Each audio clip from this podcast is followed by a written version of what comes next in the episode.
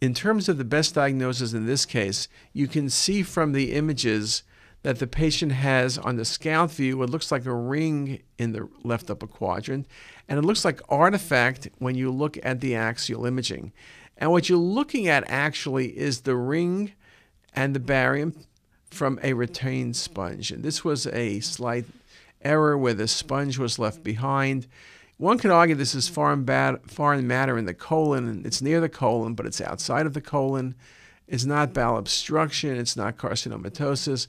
Patient was doing great, but this was a retained sponge. A very important diagnosis and one that can be very elusive if only getting the uh, topogram. So it's very important with foreign bodies to really look at the images. Topograms can be very helpful. It's also a good point that high density artifact, you might say, could this be contrast in bowel? When you look at it in a widened window, it doesn't look like something in bowel.